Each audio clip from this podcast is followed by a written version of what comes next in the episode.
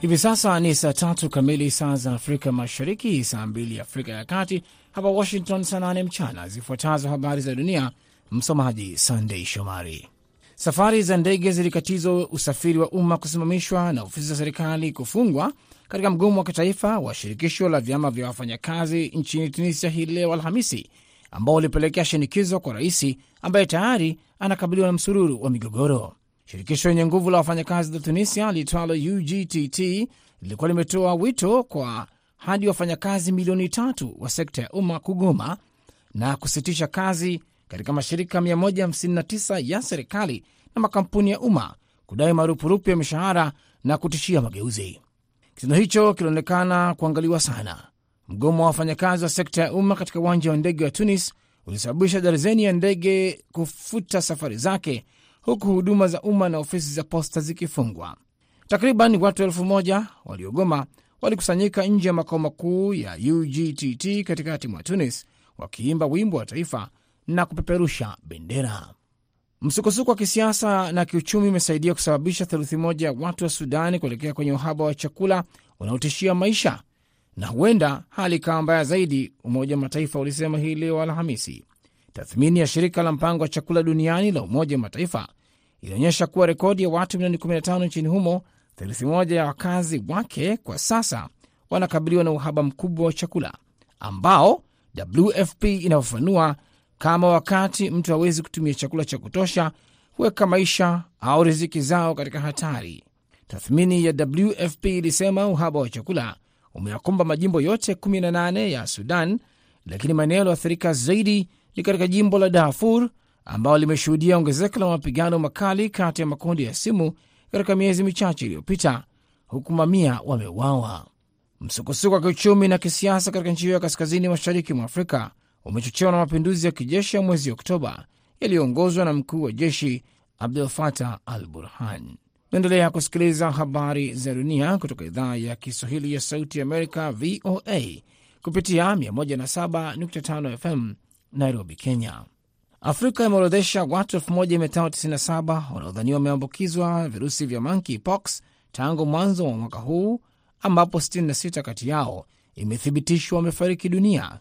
Kaimu mkurugenzi wa idara ya afya ya umma barani Afrika, Ahmed Ogwel Uma alisema Alhamisi ugonjwa huo bado haujadhibitiwa katika bara hili, alisema, akiongeza kuwa wakati kampeni ya chanjo ya ndui inapoanza kudhibiti monkeypox ulimwenguni inapaswa kuanzia barani Afrika. Msimamo wetu ni kwamba chanjo ni zana muhimu na inahitaji kuanzia hapa Afrika, Ouma alisema wakati wa mkutano wa kila wiki na vituo vya Afrika vya kudhibiti na kuzuia magonjwa. Hapa mzigo ni mkubwa, hatari iko juu na kuenea kwa kijiografia pia ni kupana, alisema. Nchi za Afrika ambazo zimeripoti kesi zilizothibitishwa ni pamoja na Kamerun, Jamhuri ya Afrika ya Kati, Jamhuri ya Kidemokrasia ya Kongo, Nigeria, Moroko, Ghana, Liberia na Sierra Leone, Ouma aliongeza. Mji mkuu wa Rwanda unajiandaa kuwa kwa mkutano wa wakuu wa serikali wa Jumuiya ya Madola ambao utawaleta pamoja viongozi wa mataifa 54 ambayo mengi ni makoloni ya zamani ya Uingereza na kuna hoja juu ya umuhimu wake. Rais Paul Kagame anatoka mwenyeji wa Prince Charles, waziri mkuu wa Uingereza Boris Johnson na viongozi kadhaa wa dunia katika mkutano utakaofanyika kati ya Juni 20 na 25 ambao wanatumai utakuza hadhi ya nchi hiyo. Mkutano huo ni fursa ya kuangazia utulivu na ustawi wa Rwanda chini ya utawala wa Kagame. Na polisi wa Nigeria wamesema wamewaokoa wasichana wapatao 35 kutoka kwenye hoteli moja walimokuwa watumwa wa ngono na kisha kulazimishwa kupata ujauzito na kujifungua na hapo baadaye kuwauza watoto wao. Hapo awali polisi wa Nigeria wameokoa darzeni ya wanawake na watoto wachanga kutoka katika nyumba haramu za uzazi zinazojulikana kama viwanda vya kuzalisha watoto, ambapo wanawake walazimishwa kupata ujauzito na kujifungua watoto kwa ajili ya kuuzwa kwenye soko la biashara. Hizo zilikuwa habari za dunia kutoka Washington DC. Jina langu ni Sunday Shomari. Muda mfupi ujao utaungana naye Kennes Bwire katika kipindi cha Kwa Undani.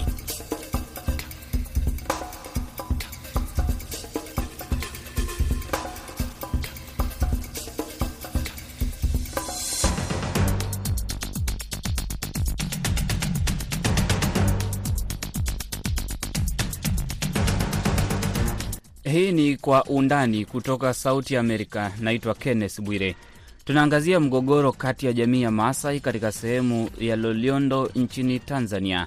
Sehemu ya pili, mwandishi wetu wa Nairobi Jason Nyakundi ameandaa ripoti kuhusu sababu zinazopelekea uchumi wa nchi za Afrika Mashariki kukua kwa pole. Karibu.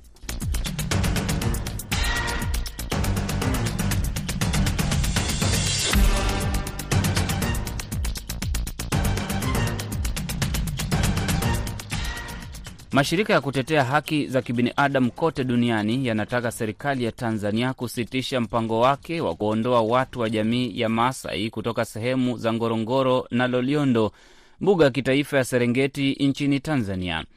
Mgogoro mbaya umetokea katika sehemu ya Loliondo na Wamaasai kukimbilia nchini Kenya wakiwa na majeraha na baadhi yao wakiwa na majeraha ya risasi. Mgogoro huo ulianza wiki iliyopita tarehe tisa, maafisa wa polisi na wa serikali walipofika Loliondo kuweka mpaka kwa sehemu ya ardhi ya ukubwa wa kilomita mraba 1500. Wamasai ambao wameishi sehemu hiyo kwa miaka mingi na ambao ni wafugaji walikusanyika na kususia hatua hiyo, na hivyo kupelekea polisi kutumia mabomu ya kutoa machozi dhidi ya Wamasai hao ambao walikuwa wamejihami kwa mishale. Idadi kubwa ya Wamasai wamekimbilia katika nchi jirani ya Kenya, katika kaunti ya Narok. Kuna ripoti kwamba serikali ya Tanzania inataka kutenga sehemu hiyo ya ardhi kwa kampuni ya Otalo kutoka Umoja wa Falme za Kiarabu kwa ajili ya uwekezaji katika uhifadhi wa mazingira na utalii. Mawakili wa Wamasai wanasema kwamba serikali ya Tanzania imevunja haki zao na kwamba wameelekea katika mahakama ya usuluhishi wa migogoro ya Umoja wa Mataifa. Martin Ole Kamwaro ni wakili wa jamii ya Wamasai. Tunatayarisha makaratasi tupeleke katika mahakama uh, ya dunia ili tufanye serikali ya Tanzania ijibike, iwajibike kwa sababu ya ile kitendo ambao wanafanya kudhulumu Wamasai.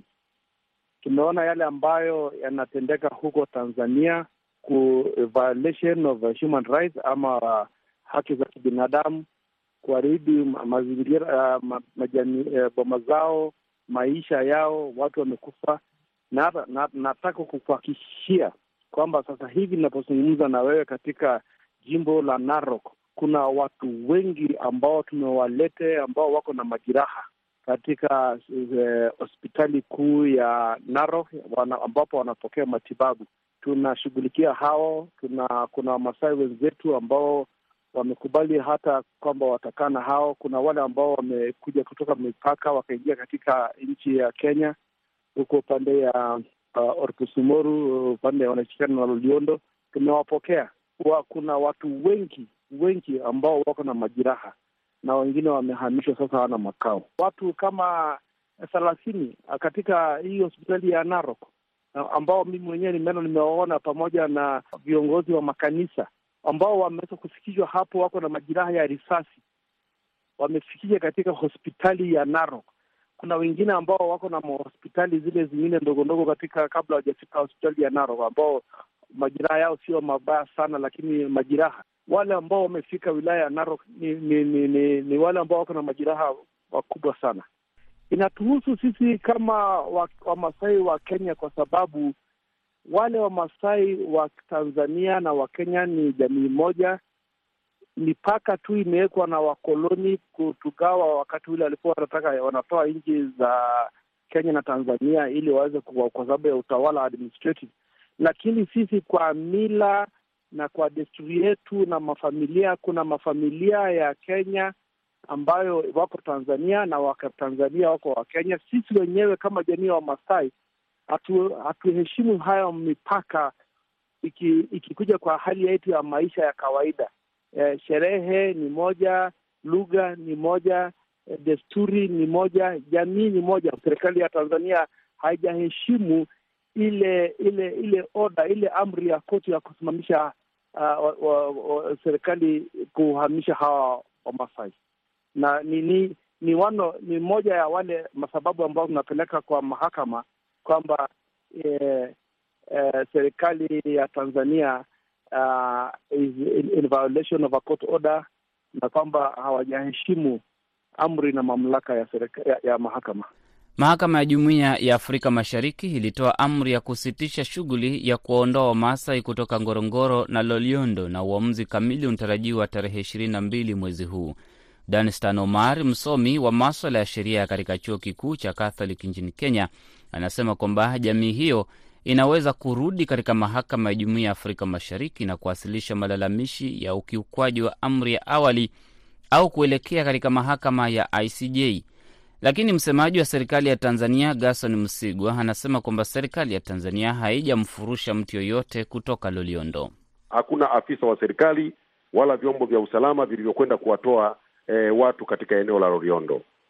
Hiyo moja, lakini la pili, hili la madai kwamba kuna watu wameumia wako nchi jirani. Sasa sisi kama serikali ni vigumu kulithibitisha kwa sababu eh, serikali inafanya kazi ndani ya mipaka ya nchi yake. Akitokea mtu leo hii, hao watasema wako hapo wanaposema kwamba kuna majeruhi kadhaa, anaweza kaja mtu mwingine akasema wengine wako nchi nyingine, wengine wako nchi nyingine. Sasa how can we prove? Ni vigumu kuthibitisha kwamba kuna hilo tatizo, na kama kungekuwa kuna majeruhi katika tukio lililotokea tarehe tisa, matarajio ya serikali ni kwamba majeruhi hao wangeonekana ama kwenye eneo la kijiji ama kwenye eh, kwenye taasisi za zinazotoa matibabu eh, ama kwenye kulikuwa kuna taarifa kwa viongozi. Baada ya hapo, ziko taratibu za kuwahudumia na mambo yangekwenda kama ambavyo tunafanya. Lakini sasa kama mtu yupo nje ya mpaka wa nchi na anasema huko kuna majeruhi, huyu kapigwa, huyu kafanya hivi, sasa ni vigumu kuthibitisha. Amri ya mahakama tunayofahamu ipo, mbona basi hakungesubiriwa amri kamili, maamuzi kamili ya mahakama ya tarehe ishirini na mbili alafu ndio iliwepo zoezi lolote la kuweka mipaka katika hilo eneo la Loliondo? Mimi sina taarifa juu ya kuwepo kwa hiyo amri, lakini eh, hakuna zuio lolote lililofanywa dhidi ya serikali kuendelea kufanya shughuli za uhifadhi na tungependa hili lifahamike kwa uwazi. Kinachofanyika Loliondo, kuweka alama, ni moja ya majukumu ya uhifadhi, na halijafanyika Loliondo peke yake, linafanyika kwenye hifadhi zote, kuwaonyesha watu eneo linalopaswa kutumiwa na wananchi ni hili, na eneo hili limehifadhiwa, na umuhimu wa eneo la kilomita za mraba elfu moja na mia tano zilizopo pale Loliondo ni mkubwa, wenye maslahi mapana ya taifa. Pale ndio mahali ambapo kuna vyanzo vya maji vinavyohudumia hifadhi zetu nyingi E, Ngorongoro, Serengeti, Meatu na kwingine kwengi na, ma, na mapori ya akiba. Ile ikolojia ya Serengeti inahifadhiwa kutoka pale. Sasa sisi kama nchi, kwa kuangalia maslahi ya taifa, ni lazima hili eneo tulihifadhi, na ndio maana eh, eneo hili la Loliondo tangu mwaka elfu moja mia tisa hamsini na moja limetambuliwa kwa mujibu wa sheria kuwa ni eneo tengefu, ni eneo la hifadhi, lakini baadaye yakafanyika mabadiliko mwaka elfu moja mia tisa sabini na nne serikali ikafanya busara kwamba tayari kulishaanza kuwa na makazi ya watu wameingia kwenye eneo hili. Tathmini ikafanyika, tukaona katika kilomita za mraba elfu nne ambalo ambazo ndizo zinatengeneza eneo hili la, la, la tengefu, zikiondolewa kilomita za mraba elfu mbili na mia tano wakaachiwa wananchi wafanye shughuli zao pamoja na maisha, hazitaleta madhara kwenye uhifadhi wa ekolojia ya Serengeti na hayo maeneo mengine yanayokutajia. Kwa hivyo serikali iliamua yenyewe kuwagawia wananchi hilo eneo wakae.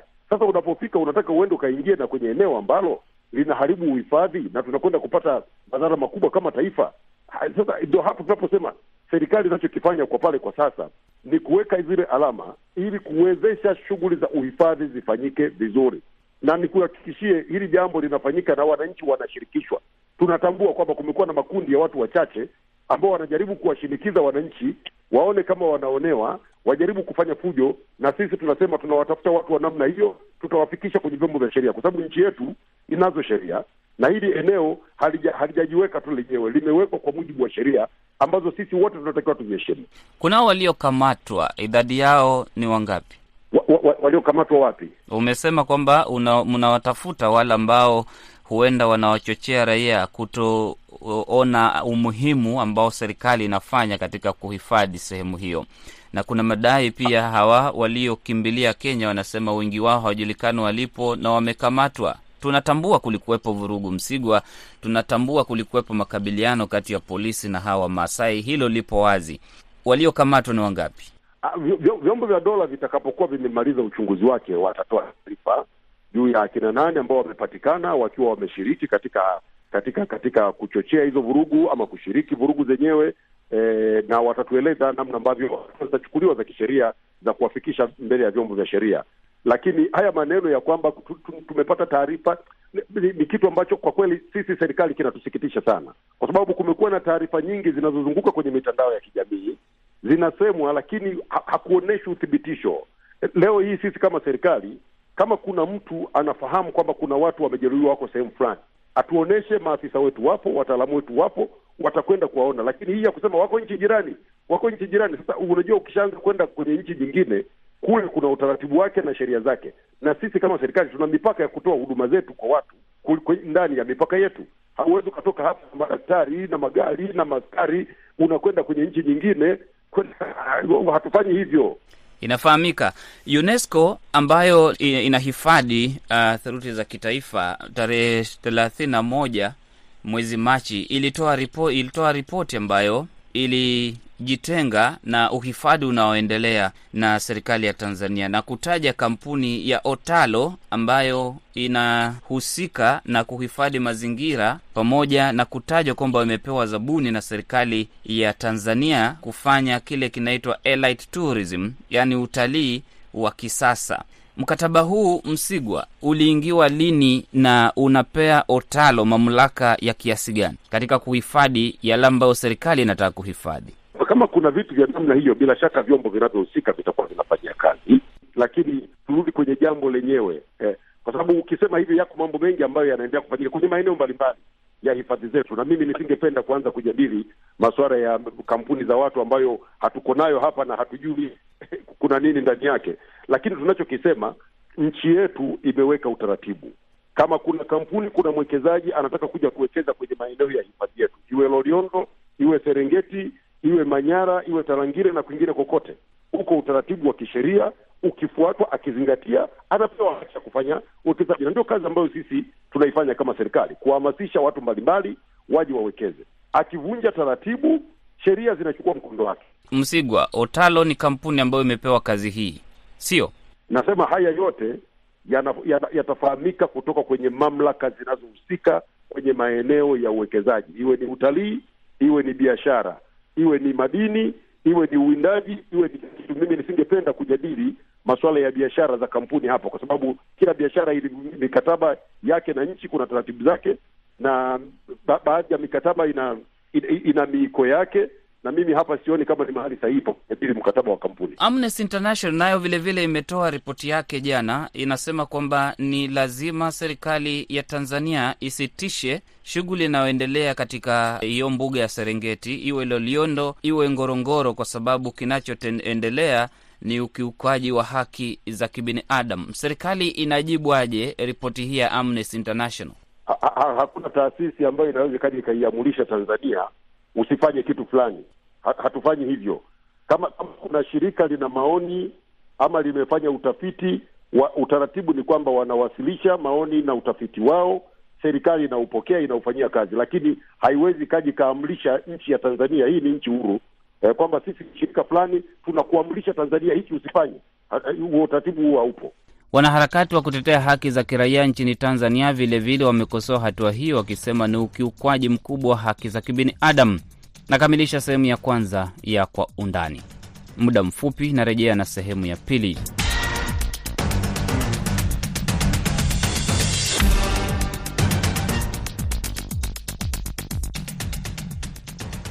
Unasikiliza Kwa Undani kutoka Sauti Amerika, VOM.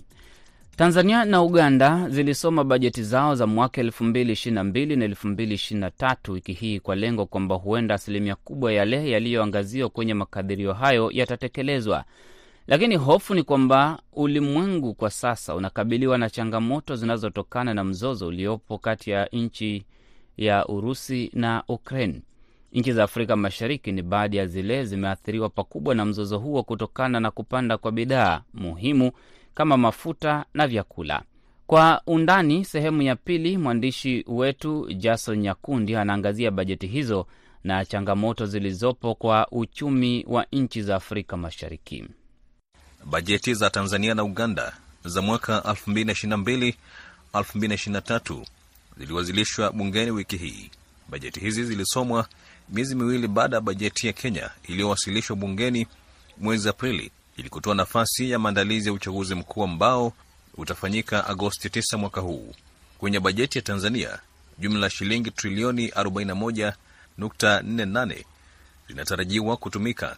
Shilingi trilioni 28.02 zitatokana na vyanzo vya ndani. Akisoma bajeti hiyo siku ya Jumanne bungeni jijini Dodoma, waziri wa fedha na mipango Mwigulu Nchemba alisema misaada ya mikopo nafuu kutoka kwa washirika wa maendeleo inatarajiwa kuwa shilingi trilioni 4.65 sawa na asilimia 11.2 ya bajeti yote, huku serikali ikitarajia kukopa shilingi trilioni 5.78 kutoka soko la ndani ambapo shilingi trilioni 3.30 ni kwa ajili ya kulipia hati fungani na dhamana za serikali na kiasi cha shilingi trilioni 2.48 ni kwa ajili ya kugharamia miradi ya maendeleo huku akigusia sekta ya kilimo. Nimemuuliza mtaalamu wa uchumi nchini Tanzania Walter Nguma namna yeye mwenyewe ameichukulia bajeti hiyo. Nilivyoiona bajeti ya mwaka huu wa elfu mbili ishirini na mbili ishirini na tatu kwa jinsi ambavyo niliitizama, niliona ni bajeti ambayo ha, ni ile bajeti ambayo ina utulivu fulani, haina kelele sana, nikiwa na maana ya kwamba ni bajeti ambayo e, imeweza kuendana na mazingira ambayo tuliopo hivi sasa, yapo kwa kiasi fulani, siwezi kusema kwa asilimia mia moja, lakini kwa kiasi fulani imeweza kujikita zaidi kwa kuangalia hali halisi ya uchumi jinsi ilivyo hivi sasa hapa nchini na duniani. Ukiangalia hivi sasa e, gharama za vitu zimepanda kutokana na mfumuko wa bei, na hivyo ukiangalia kwa mfano e, hivi sasa e, kupitia bajeti hii wameweza kuangalia kwa mfano sekta ya kilimo imeweza kupewa misamaha mingi ya kodi e, pamoja na shuru mbalimbali. Umeweza kuona kwamba e, zimeondolewa shuru katika masuala ya mbolea kwenye vifaa ambavyo vinatumika katika masuala ya kilimo, lakini pia bajeti yake imeendelea kuwa kubwa, na hii itatoa mwanya mkubwa zaidi e, wa, wa, wa sekta ya kilimo kuweza kukua zaidi. Tunategemea kuona sekta ya kilimo ikiweza kuendelea kutoa ajira nyingi kwa Watanzania na hasa hususan ukiangalia hivi sasa e, Watanzania wengi hasa vijana hawana ajira. Kwa hiyo tunategemea kupitia bajeti hii vijana wengi wataweza kupata ajira kupitia sekta ya kilimo, lakini lakini pia tunategemea kwamba e, sekta hii ya kilimo itakavyoendelea kukua basi kwa kiasi kikubwa e, sekta ya viwanda nayo pia itapata kukua, kwa sababu tutakuwa tuna malighafi ya kutosha, na hivyo kama sekta ya viwanda ikikua pia e, matokeo yake ni kwamba ajira nazo pia zitaendelea kuongezeka. Lakini pia kwa namna ambavyo nafuu imeendelea kupatikana katika upande wa kilimo, basi tunategemea kuona wawekezaji wengi wakija na kuwekeza katika sekta ya kilimo pamoja na viwanda hapa nchini, lakini unafuu pia unapatikanika kutokana na kwamba e, kupitia bajeti hii elimu sasa ya kidato cha tano na sita nayo pia inaenda kutolewa bure. Kwa hiyo hii ni nafuu kwa mwananchi, inaendelea kumpa nafuu katika zile katika kupata zile gharama e, za, za, za kimaisha, lakini zaidi tumeona kabisa kwamba bajeti hii imeelekea e, kuboresha e, huduma za afya. E, ukiangalia huduma za afya kupitia bajeti hii zimetengewa fungu kubwa. Kwa mfano, wamesema kwamba wana, wana mpango wa kuziboresha zile hospitali e, zilizopo katika wilaya pamoja na mikoa kwa kuziwekea vile vifaa vya muhimu kama CT scan na MRI. Kwa hiyo unaweza kuona kwamba e, bajeti hii sasa itampunguzia pia huyu mwananchi gharama ya kuweza kusafiri kutoka labda mikoani na kuja hospitali ya taifa ya Muhimbili kwa ajili ya kuweza kupata matibabu.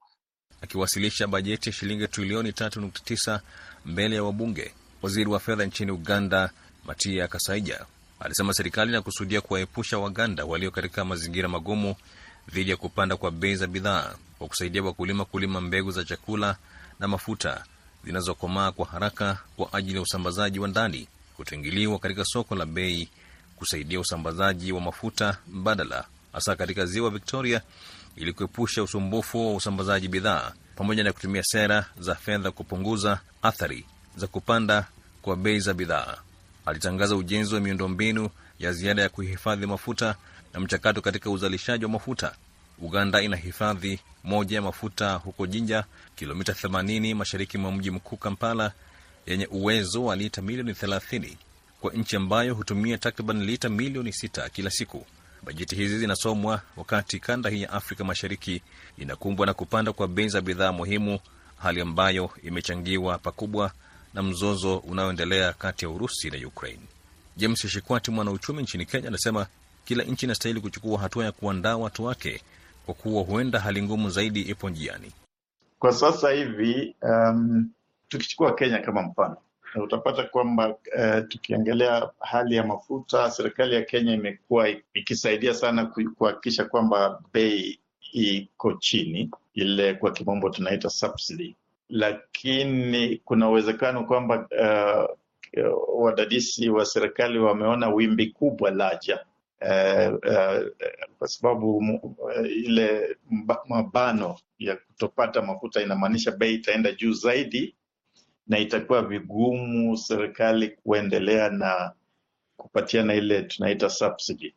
E, kwa hivyo maoni yangu ni kwamba pengine serikali inajaribu kutuandaa tujue kwamba wimbi kubwa lipo njiani laja.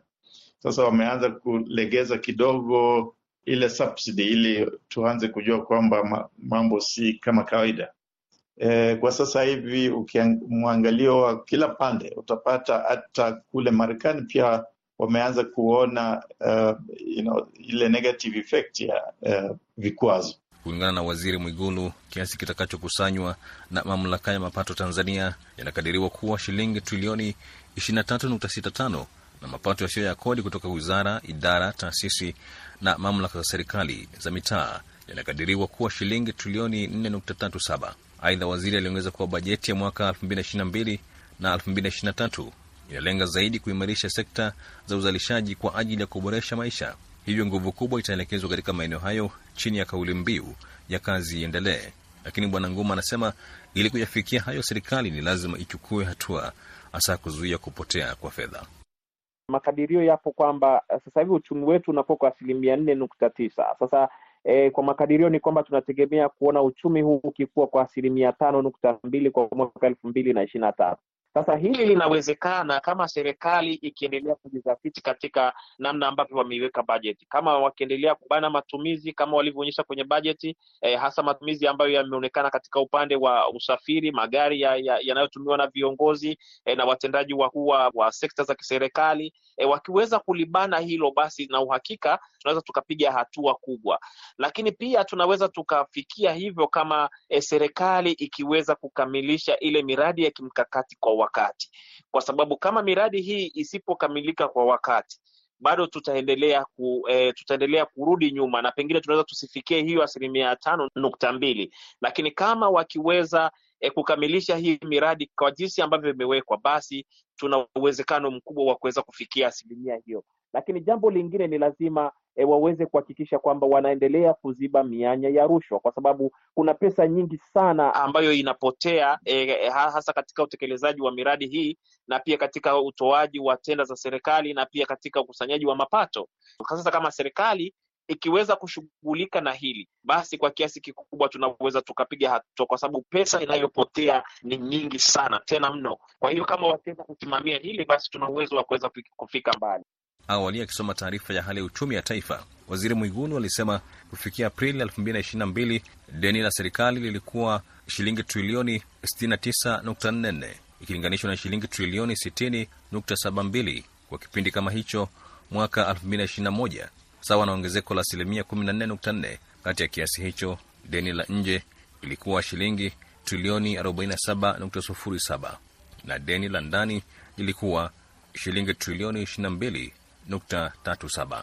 Nchini Uganda, uchumi unakabiliwa na mzigo wa deni la zaidi ya shilingi trilioni 73.5, mfumuko wa bei wa zaidi ya asilimia 6, kuongezeka bei ya mafuta na bidhaa muhimu kama vile chakula, mafuta ya kupikia, sabuni, sukari, mkate na upungufu wa mapato wa shilingi bilioni 939 katika mwaka wa fedha unaoisha Juni 30 mwaka 2022.